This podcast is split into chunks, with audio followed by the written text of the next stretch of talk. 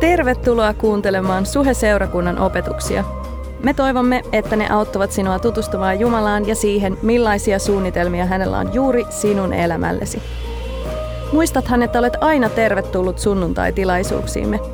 Lisätietoa Suhesta ja Suhen sunnuntaista löydät osoitteesta www.suhe.net. 2005 sata vuotta vanhoja tapahtumia tänään avataan, synkkiä tilanteita, absurdia ihmiskunnan historiaa. Me ollaan Esterin kirjassa. Mä toivon, että me voitaisiin olla semmoinen seurakunta, joka on vain yksilitteisen innostunut, mitä tulee raamatun opiskelemiseen. Me voitaisiin olla uteliaita ja kiinnostuneita ja älyllisesti ahkeria raamatun opiskelijoita. Kun me puhutaan raamatun opiskelemisesta, me puhutaan itse asiassa kirjastosta, kirjoja. Me puhutaan 66 kirjasta. Ja nyt me mennään tuohon kirjastoon ja poimitaan tänään yksi noista kirjoista, jonka me avataan. Mun raamatusta se löytyy äh, sivulta 530. 530. Me puhutaan, kun me puhutaan raamatusta, me puhutaan kirjastosta, kirjoja, 66 kirjaa, 36 kirjailijaa, todella monipuolinen kirjasto. Meillä on historiaa, meillä on runoutta, meillä on lauluja, meillä on aforismeja, meillä on kirjeitä. Mutta jos me katsotaan tätä kirjastoa, niin kaikessa monipuolisuudessansa silti yksi kirjoista jotenkin ei kuulu joukkoon. Mikä ei kuulu joukkoon? Vastaus Esterin kirja. Esterin kirja on erilainen, outo kirja, joka on tuottanut läpi kirkkohistorian kristityille suuria vaikeuksia. Tämä kirja on yritetty vaieta kuoliaaksi. 700 vuotta, ensimmäiset 700 vuotta kirkkohistoriaa, tämä kirja pyrittiin vaieta kuoliaaksi. Meillä ei ole minkäänlaista viittausta, kukaan ei kommentoi kaikki on jotenkin kiusaantuneita tämän kirjan olemassaolosta. Me tullaan 1500-luvulle uskonpuhdistuksen aikaan. Martti Luther, kuinka monta Luther-fania meillä on paikan päällä? Fanita Lutheria, mutta tänään mä oon Lutherin kanssa eri mieltä. Luther sanoi, että hän on henkilökohtaisella tasolla surullinen siitä, että kirja on kirjoitettu ja hän on sitä mieltä, että sen ei kuuluisi olla raamatussa. Voit arvata, että me ollaan tänään eri mieltä Lutherin kanssa. Me ollaan itse asiassa samaa mieltä Paavalin kanssa, koska Paavali sanoo, että kaikki pyhät Jumalan hengestä synnytetyt kirjoitukset on hyödyllisiä kasvatukseksi Jumalan tahdon mukaiseen elämään. Ja nyt kun me tänään avataan Esterin kirja, me avataan muinainen kirja, lähes 2500 vuotta vanha kirja. Me huomataan, kuinka tästä ikuisesta kirjasta löytyy meille ajankohtaisia vastauksia, mitä tulee meidän elämään. Tämä on huikea. Jos sä oot raamatun opiskelija, niin sä oot varmaan jaat munkaan tämän huomion, että on käsittämätöntä. Tämä on käsittämätöntä, kuinka raamattu pystyy puhumaan ajankohtaisella tasolla relevantteja asioita meidän elämään. Ja me huomataan tämä, mä uskon jälleen kerran, kun me avataan tämä kirja, Esterin kirja. No minkä takia tämä on ollut niin hankala? Mikä tässä on tuottanut niin paljon vaikeutta tässä Esterin kirjassa? Ei tässä kirjan, kun sä avaat, niin sä et löydä yhtään viittausta, sä et löydä mitään opetusta, että, että et, et rukoile enemmän tai näin pitäisi rukoilla. Sä et, sä et löydä tästä kirjasta profetointia, sä et löydä yhtään enkeliä tästä kirjasta, sä et löydä yhtään Jumalan ilmestymistä, salamoita ei iske taivaalta, meret ei avaudu. Sä itse asiassa, itse asiassa tämä kirja on niin pitkälle vaikenee hengellisyydestä, että tässä kirjassa ei mainita Jumalaa yhtään kertaa. Ja joku teistä ajattelee, että, no, että kyllä se nyt todennäköisesti sieltä niin loppulehdiltä, siitä, että Markus, sä oot lukenut loppuun saakka. Että jos sä luet nämä kaikki luvut, niin kyllä se Jumala siellä lopussa on sitten kuitenkin. Ei ole. Sä et löydä Jumalaa tuosta kirjasta. Ja meidän suuri kysymys onkin tänään, mitä me kysytään, että missä on Jumala?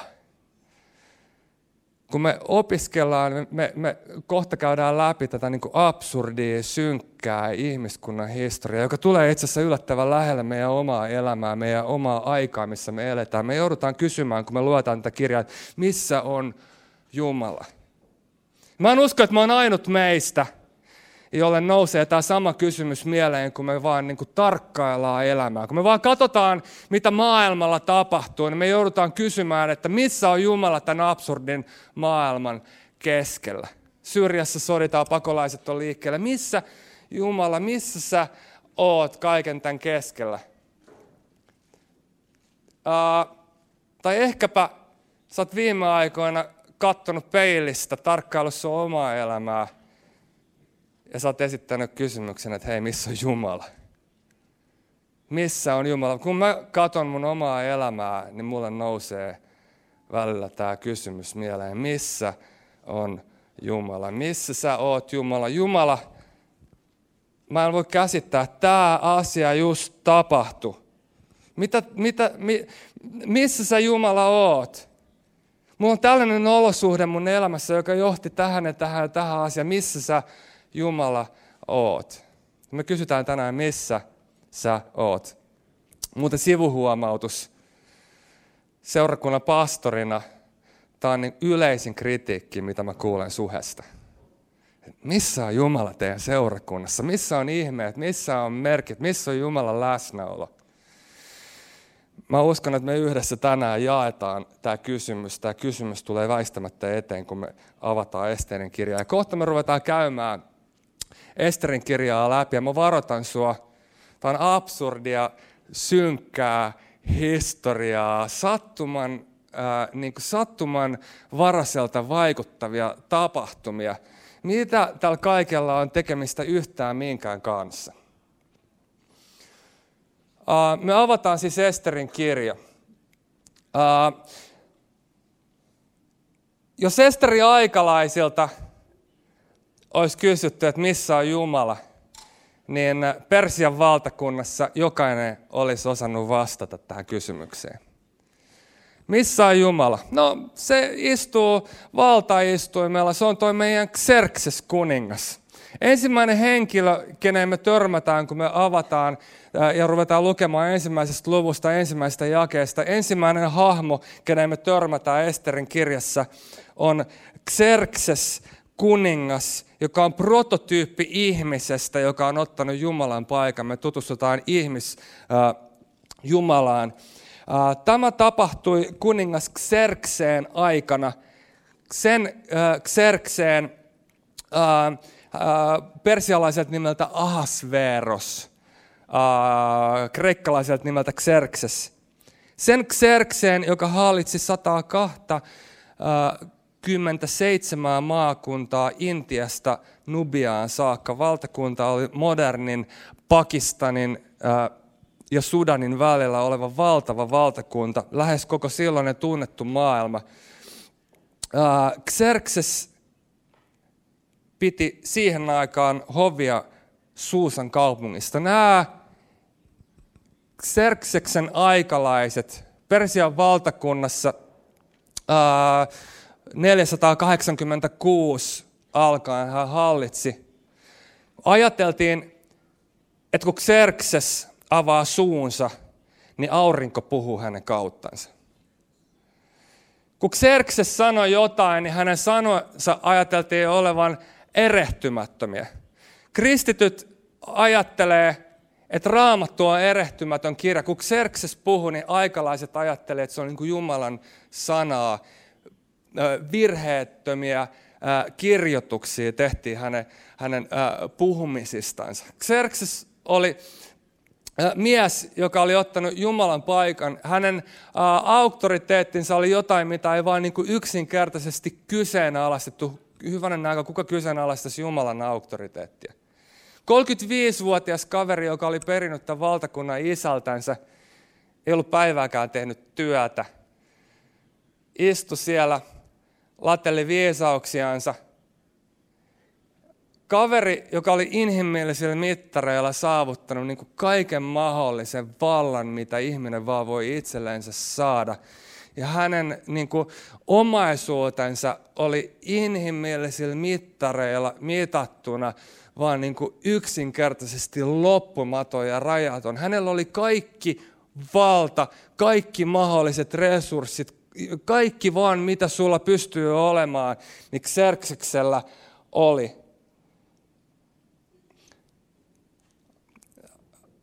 Oletko muuten ikinä, niin, niin jokainen meistä on ajatellut, että niin, jos mä voittaisin lottovoita, niin mitä mä voisin tehdä?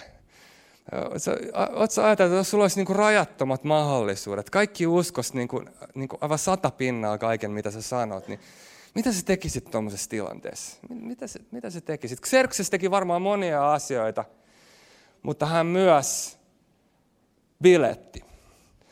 Hän ää, tykkäsi juhlia ja seuraavaksi me luetaan juhlista, mistä mä uskon, että me ei ole kukaan kuultu suuremmista juhlista. Tai jos sä tiedät jotkut isommat juhlat kuin mistä me nyt seuraavaksi luetaan, niin tuu kertoa tämän jälkeen, koska mä en tiedä. Nimittäin niin Xerxes teki varmaan monia asioita, mutta, mutta hän myös biletti tällä kaikella, mitä hänellä oli. Ja me luetaan tälleen. Jakesta kolme. Kolmantena hallitusvuotenaan hän järjesti pidot ruhtinailleen ja ylimmille virkamiehilleen. Kaikki Persian ja Median sotapäälliköt, ylimmykset ja maaherrat oli saapuvilla. Xerxes piletti, hän ei pilettänyt yksin, hän piletti kavereiden kanssa, näitä kavereita oli 15 000 arviolta.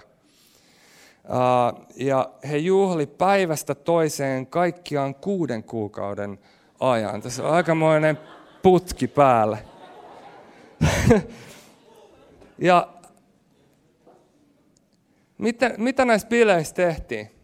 Hän esitteli heille valtakuntansa loistoa ja mahtia, sen aarteita ja rikkautta. Kuuden kuukauden ajan ideana oli se, että hän näytti hänen kavereillensa, että mitä kaikkea hänellä oli. Eikö tämä kuulosta tähän sosiaaliselta medialta? Mä oon keskipisteessä ja mä näytän, mitä kaikkea mulla on. Kuusi kuukautta. Tämä kiinnostaa meitä ihmisiä. Hei, 11 tuotantokautta Kardashianin perhettä. Mä oon esillä ja mä näytän, mitä kaikkea mulla on. That's it. Se riittää meille. Joku nyt liitteen kolumnisti kirjoitti, että tämä on meidän yhteiskunnan peili. Mä en tiedä, mitä se sillä tarkoitti, mutta tämä siis tämä Kardashianin ohjelma. Se kertoo vain jotain meistä ihmisistä, että tämä kiinnostaa meitä. Mutta jännitys pysyy näissä bileissä ilmeisesti yllä koko kuuden kuukauden ajan. Ah, sulla on kaikkea tuommoista. Tuossa on mennyt kuukausi. Nyt me ollaan marraskuussa. Ja... Okei, okay, asu... wow. Ja kamaa riittää kuuden kuukauden ajan. Mieti, kesäkuussa. Herrat, mitäs kaikkea mä nyt tällä kertaa tuonne? Kamaa tulee, kamaa. Niin, niin joo, mulla on tämmönenkin näin. Ne bilettää. Sitten Raamattu kertoo, että nämä juhlat oli ohi. kun sä oot juhlinut kuusi kuukautta, niin sä haluat varmaan tehdä sen jälkeen jotain muuta. Mutta mitä Xerxes tekee? Kun juhla-aika oli päättymässä, Xerxes järjesti kuninkaallisen palatsin puutarha-aukiolla seitsemänpäiväiset pidot.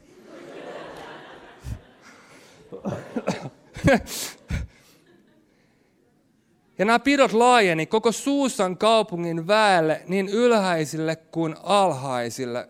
Kaikki mukaan, kaikki messiin. Suusan kaupunki ei ilmeisesti ollut mikään niin kuin ihan valtava suurkaupunki, mutta se oli kuitenkin merkittävä kaupunki. Lössiä riitti kaikki messiin, tulkaa tänne, nyt me piletetään vielä isommalla jengillä. Ja kuuntele näitä, mitä Raamattu kertoo näistä juhlista. Valkoisia ja sinipunaisia pellava ja villaverhoja oli valkoisin ja purppuraisin pellavanauhoin pingotettu katoksi hopeatankojen ja marmoripilarien varaan, ja aukiolla, joka oli päällystetty viherkivellä, marmoilla, helmiäisellä ja hohtokivellä, oli kultaisia ja hopeisia ruokailusohvia. Uh, ne joutui varmaan Fidalt käydä hakemassa sit hopeisia, koska kultaisia ei riittänyt kaikille. Juotavaa tarjottiin kultapikareista, jotka kaikki olivat erilaisia ja kuninkaan palatsin parhaita viinejä oli yllin kyllin, kuten kuninkaan piroissa kuuluu olla. Nämä oli all inclusive bileet. Nämä oli bileet, missä oli paari auki. Jos sä järjestät muuten häitä, huono idea. Huono idea. Älä järjestä all inclusive baria auki bileitä. Maljapakkoa ei kuitenkaan ollut, sillä kuningas oli antanut palveluskuntansa päällikölle määräyksen noudattaa kunkin vieraan toivomuksia. Baari oli auki, mutta alkoholin käyttöön kuului sääntö, että ei ole sääntöä. Nämä oli on all inclusive bileet, missä oli baari auki. Nämä oli juhlat, missä nuori Matti Nykänen olisi pyöritellyt päätänsä. Tämä on liikaa, tämä on nyt too much. Xerxes, tämä on liikaa, mä en enää kestä. Mun maksaa ei enää kestä näitä juhlia, hän olisi nojannut seinään. Käsittämättömät juhlat. Jos sä oot parisuhteessa, ää, kaikki te kundit, jos sä biletät kuusi kuukautta ja sen jälkeen vielä seitsemän päivää ja alat tulemaan viinistä hilpeälle mielelle – niin kuin raamattu kertoo Xerxeen tilasta, niin mitä sä oot mieltä, mitä sun vaimo, mitä sun rouva tykkäisi tällaisesta putkesta? Ei tykkäisi. Kaikki te poikamiehet, ei ole hyvä idea, jos menet koskus naimisiin. Älä tee. Mä, mä, siis Xerxes saa kuningas idean. Tämä kaikki juhlinta, hänellä on ajatus, että tämän täytyy kaiken kulminautua, tulee grande finaali. Hän alkaa tulemaan viinistä hilpeälle mielelle. Ja hän sanoo siinä vaiheessa seitsemälle eunukille, että hei kaverit, tuokaa vaimo tänne. Vaimo tänne näin. Mä haluan näyttää näille kaikille parasta, mitä mulla on. Hän kutsu kuningas Vastin luoksensa. Vasti nimi tarkoittaa parasta. Xerxes halusi näyttää parasta ta, parasta tai rakastettua. Hän halusi näyttää parastansa muille. Hän sanoi, vaimo, tänne näin. Annetaan näiden kaikkien kavereiden katsoa sua. Jotkut historian tutkijat sanoivat, että tapana oli se, että kuningattarella ei ollut lupana pukea mitään muuta kuin hänen kruununsa päälle. Kun mies sanoo, niin sä tuut. Kun miehet haluaa katsoa, heillä on oikeus. Mun sympatiat on vastin puolella. Vasti tekee jotain ennen kuulumatonta, jotain, mitä kukaan ei ole koskaan tehnyt, jotain, joka johtaa itse asiassa hallituskriisiin. Hän kieltäytyy tulemasta. Hän uhmaa miestä, jonka kautta puhuu aurinko. Vasti sanoo, että tässä on rajat. Nyt riittää pompottelu. Nyt riittää. Vasti oli ehkäpä maailmanhistorian ensimmäinen feministi. Me ei tiedetä. Hän oli naisten oikeuksien puolustaja. Hän nousi parikaadeille. Hän vastusti aviomiestänsä. Tuli perheriita, tuli perhekriisi, aviokriisi, josta seurasi hallituskriisi, josta seurasi maanlaajuinen naisten alistamisen aalto. Ei ollut pikkujuttu, ei ollut pikkujuttu vastustaa miestä. Kun sä vastustat miestä, niin saa sut arkaan paikkaan, koska miehet on arkoja. Arkkoira puree. Xerxes oli pieni mies. Hän halusi tehdä tästä asiasta ennakkotapauksen. Vastin kohtalosta kirjoitettiin kirje. Tässä on ihan käsittämättömät mittasuhteet. Vastin kohtalosta kirjoitettiin kirje, joka käännettiin kaikille persian kielille. Maailman historian persialaiset keksi postilaitoksen ensimmäisenä maailmassa. Ja he käytti tätä postilaitosta, että he lähetti tämän kirjeen joka puolelle, joka paikkaan, että sitä luettaisiin jokaisessa kodissa – että mies saisi olla kaikkialla Herra talossa. Tämä konflikti miehen ja naisen välillä on vaan niin osa surullista ihmiskunnan historiaa. Tämä ää, naisen ja miehen välinen taistelu on aiheuttanut vain niin, niin paljon huonoa, niin paljon pahaa. Tätä käskyä, joka me luetaan, tai motivaatiota tämän kirjeen takana, josta me luetaan ensimmäisen luvun viimeisessä jakessa, 22. Täällä sanotaan, että, että juuri se, mitä mä siis äsken sanoin. Täällä sanotaan, että hän lähetti kirjeen kaikkiin maakuntiin kuhunkin erikseen sen omalla kirjoituksella ja kullekin kansalle sen omalla kielellä, jotta jokainen mies saisi olla Herra omassa talossaan. Tämä on jotain, mitä mies on läpi historian halunnut olla. Naista on alistettu ja seurakunta on paikka, jossa tehdään ja toteutetaan ja ollaan läpi kirkkohistorian toteutettu samaa asiaa. Naisia on alistettu, naisia on painettu alas ja mä uskon, että mies tekee sitä heikkoudessansa. Vastaus tähän konfliktiin löytyisi siitä, mitä Paavali sanoo miehille. Sano, että miehen tulisi rakastaa naista niin kuin Kristus rakastaa seurakuntaa. Ja Kristuksen rakkaudessa sua kohtaan, Kristuksen rakkaudessa seurakuntaa kohtaan ei ole mitään pakottamista. Se pohjautuu vapaa-ehtoisuudelle. Kristus ei tule määräilemään sua, vaan hän meni itse asiassa niin pitkälle, että hän luopui omista oikeuksistansa. Otti orjan paikan. Hän meni niin pitkälle, että hän kuoli seurakuntansa puolesta. Kuinka pitkälle mies, kuinka pitkälle kristitty mies, kuinka pitkälle hänen kuuluisi mennä suhteessansa aviovaimoon. Mä luulen, että tällaisesta toisen kunnioittamisesta ja nostamisesta, tämmöinen puhuisi niin kuin suuruudesta. Taas tämä alistaminen, mitä miehet on harrastanut läpi historian, puhuu vain pienuudesta puhuu siitä tilanteesta, kun ihminen omassa pienuudessansa pyrkii ottamaan Jumalan paikan. Mutta mut me ollaan siis tähän saakka katsottu äh, historiaa, me ollaan katsottu absurdeja, jopa niin kuin sekavia tilanteita ja olosuhteita. Me ollaan tavattu Xerxes, kuningas, pieni mies, joka, on pyrkinyt, joka pyrkii ottamaan Jumalan paikan. Me ollaan nähty vastin ja äh, Xerxesen välinen perheriita – me ollaan nähty vastin menettävän kruunu. Me ollaan nähty tästä seuraava naisten alistaminen. Historian kirjat kertoo, että tästä tilanteesta seurasi, seuraavaksi vastin kruunun menettämisen jälkeen Xerxes lähtee sotaan. Hän, hänelle ei riitä 127 maata, hän haluaa lisätä vielä Kreikan oman valtakuntaansa. Xerxes häviää kirvelevän tappion Kreikkaa vastaan, spartalaisten armeijaa vastaan. Hän hävii ekaksi maalla, sen jälkeen merellä. Näistä on tehty muuten Millerin sarjakuviin pohjautuvat parit elokuvat. Ne on surkeita, älä kato niitä. Itse loistavia elokuvia. ja niissä vaan naiset pukee liian vähän päällensä ja miehet on jotain fitness-tyyppejä. No joo, älkää kattoko niitä elokuvia. Ne ei ole hyviä, ne ei ole rakentavia elokuvia.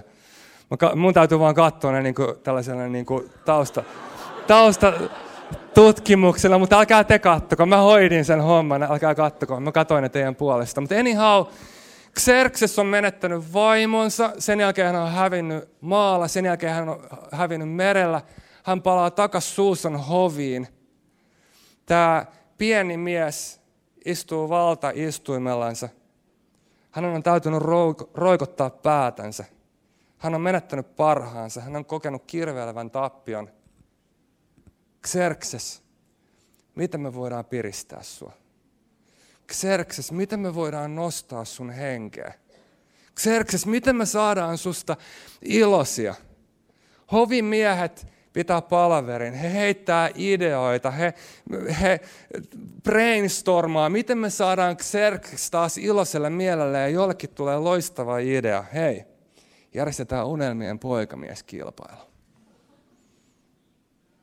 Mutta tehdään se kunnolla.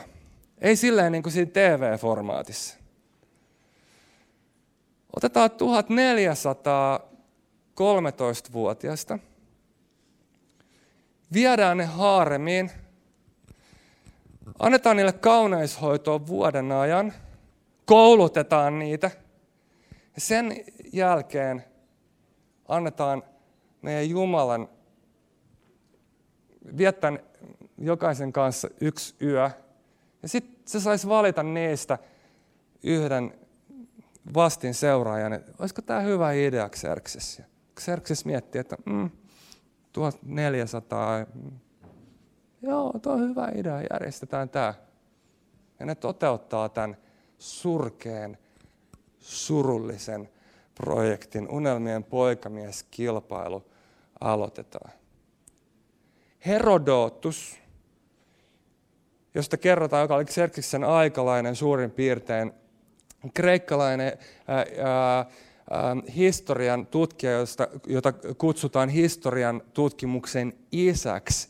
Herodotus oli ensimmäinen historioitsija, joka ää, harrasti kriittistä historian tutkimusta. Hän pyrki soveltamaan niin matemaattisia periaatteita historian tutkimukseen ensimmäisenä maailmassa. Herodotus kirjoittaa ja kertoo Xerxestä, että hän oli itse asiassa kaveri, jota ei juurikaan kiinnostanut hänen valtakuntansa asiat, koska hänen kaikki aika meni haaremissa. Ja me katsotaan, että voi, surullista. Mutta onneksi 2500 vuotta vanhaa historiaa. Mutta mä väitän, että se mitä Xerxes teki luonnossa on jotain, mitä meidän yhteiskunnassa tehdään digitaalisesti. Uh, älä ajattele, että se mitä sä teet netin kautta olisi irrallinen asia ihmiskauppa-ilmiöstä – orjuudesta, joka on niin kuin laajimmalle levinnyttä niin kuin ihmiskunnan historiassa ikinä. Tämä, mitä Xerxes teki, tämä, mitä tehtiin näille nuorille tytöille, heidät käytiin hakemassa, heidät käytiin varastamassa, heidät otettiin orjiksi, on jotain, mitä, mikä on laajimmalle levinnyttä ikinä. Ja tämä kohtalo oli yksin, yksiselitteisen niin kuin surullinen ja karu, ihan samanlainen, mitä nykyajan orjuudessa. Ne tyttöjä otettiin. Uh, useimpia heidän kohtalo oli se, että kuningas käytti heitä ja en mä tykkää tästä. Heidät heitettiin niin kuin kertakäyttöastia syrjään. Ja kerrotaan, että nämä naiset joutuivat elämään koko loppuelämäänsä eristettynä vankeudessa, hyljättynä haaremissa. Kukaan ei ikinä käynyt heitä enää tapaamassa. He ei saanut mennä uudelleen naimisiin. He oli yksinkertaisesti kuninkaan jätettä. Jos he oli hieman onnekkaampia, kun kuningas oli viettänyt heidän kanssa yhden yön, niin, niin osa heistä päätyi kuninkaan leluksi, jota, sellaiseksi henkilöksi, nuoreksi naiseksi, jota kuningas kutsuu aina silloin tällöin omia halujensa mukaan. Osa heistä päästyi tähän kategoriaan. Sitten toiset oli vielä hieman onnekkaampia. Xerxes meni niin kuin kourallisen naisia heidän kanssa naimisiin, hankki heidän kanssa lapsia. Osa pääsi tähän kategoriaan. Ja sitten yksi tuhannesta, yksi tuhannesta neljästä sadasta hänelle, häntä odotti jackpotti. Hän on, hänestä tuli sunelmien poikamies kilpailun voittaja. Ja hän sai itsellensä tämän unelma-aviomiehen. Tämän addiktiin. Yksi heistä – isänä, kun mä katson tätä ilmiötä, kun mä ajattelen sitä, mitä meidän ajassa tapahtuu, kun mä katson tätä, mitä Persian valtakunnassa tapahtui, ja seuraavaksi me tavataan isä, jonka nimi on Mordokai, Esterin kasvatti isä. Kun mä isänä pohdin tätä, mä mietin ihmiskauppaa, ihmiskaupan uhreja. Mä kysyn, että missä on isät? Missä on kaikkien näiden nuorien tyttärien isät? Jos mä olisin elänyt Persiassa ja mä olisin kuullut tällaisesta kampanjasta, niin mä olisin pakannut kaikki mun neljä tyttöä mun korollaan ja painanut kaasun pohjaa ja vienyt ne maan alle. Karannut Kreikkaan tai johonkin muualle, missä mä olisin turvassa tältä perverssiltä addiktilta. Missä on isät? Missä on ne miehet, jotka suojelee, jotka tuo turvaa, jotka sanoo, että kukaan ei koske mun kuolleen ruumiin yli. Mitä tekee Mordokai? Mordokai oli Esterin isä. Mordokai on äh, tämän Esterin kirjan päähenkilö, josta ka- kasvaa tämän tarinan edessä hieman sankarillisempi hahmo – Mordokai on passiivinen. Esteri viedään kauneuden hoitoon. Esteri viedään kuninkaan luokse. Ja niin kuin tarina kertoo, Esteri voittaa palkinto numero ykkösen ja hänestä tulee vastiin seuraa ja hänestä tulee uusi Persian ruhtinaskunnan kuningatar. Alrighty. Missä on Jumala? Mitä järkeä tässä kaikessa on? Jos me jatkettaisiin tätä tarinaa eteenpäin, me huomattaisiin, että jokainen dramaattinen käänne, jokainen surkeakin ää, tragedia, mitä me kohdataan tässä tarinassa, muodostaa yhdessä tapahtumien ketjun, jonka varassa kirjaimellisesti roikkuu Israelin kansan kohtalo. Koko Esterin kirja, kaikki tapahtumat yhdessä vaikuttaa Israelin kansan pelastumiseksi. Paavali sanoi, että kaikki yhdessä vaikuttaa niiden parhaaksi, jotka Jumalaa rakastaa.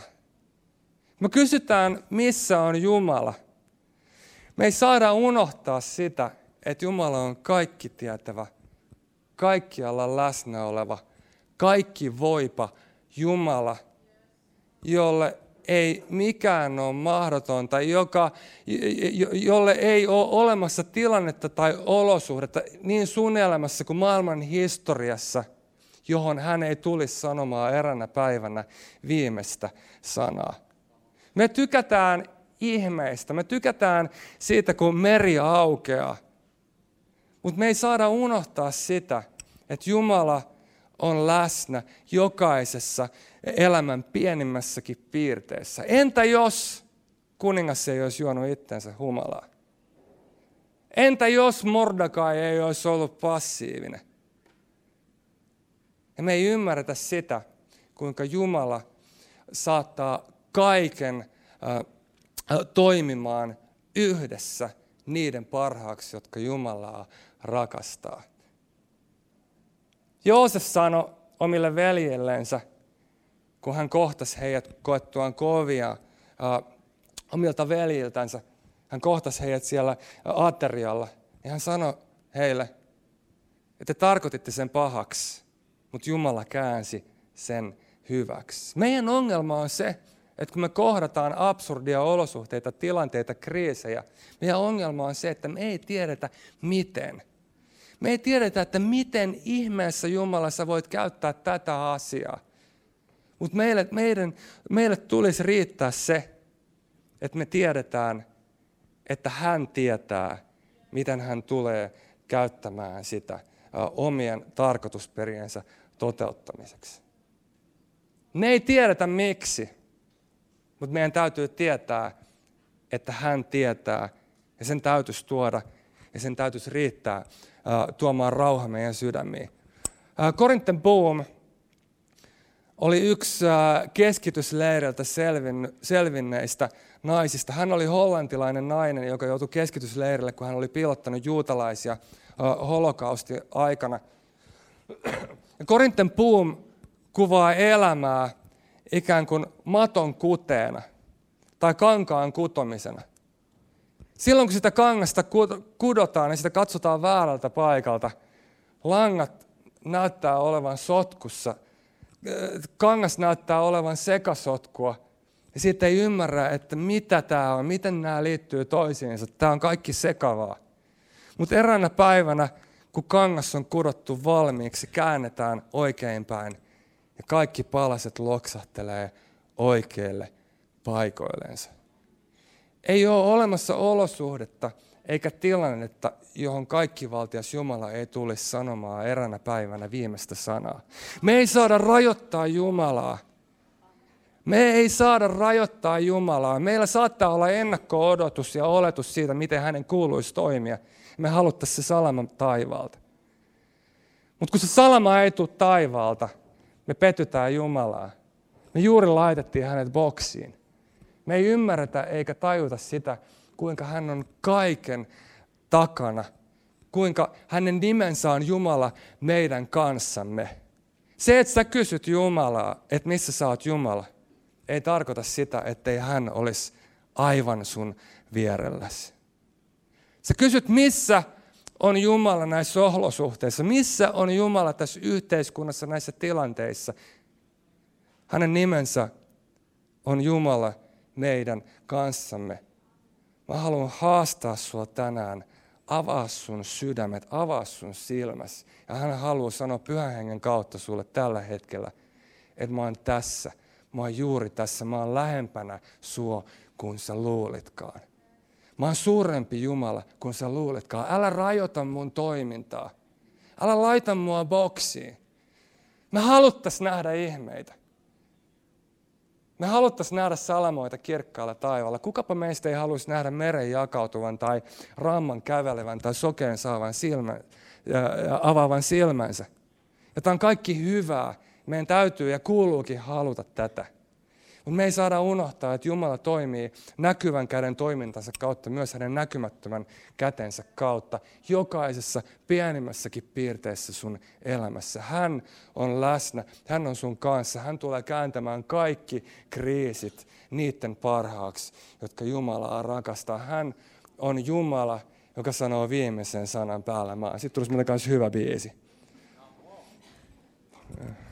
Mä vaan näytin, millainen ilme sulla oli. Joo. Luetaan Efesolaiskirjasta.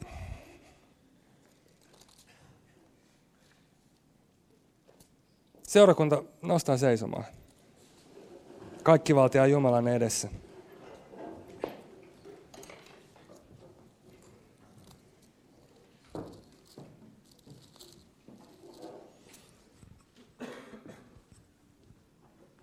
Efesolaiskirja 1 ja 11 sanoo sen, mitä me just sanottiin. Että Jumalalla on suunnitelma. Jumala on antanut Kristuksessa meille perintöosan niin kuin hän oli suunnitellut ja ennalta määrännyt.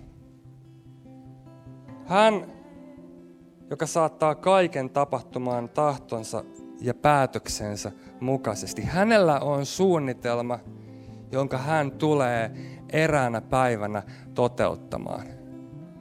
Kysymys on nyt siitä, että halutaanko me olla ihmisiä, jotka ottaa Jumalan paikan. Halutaanko me olla niitä, jotka pitää naruja käsissänsä?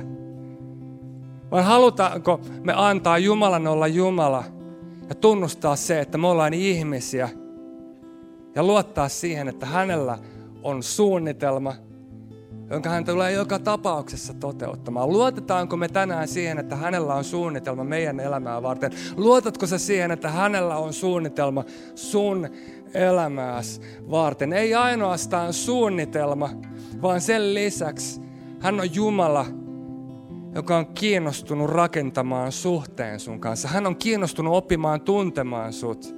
Hän sanoo tänään sulle, että avaa sun sydämessä, katso mua, tutustutaan.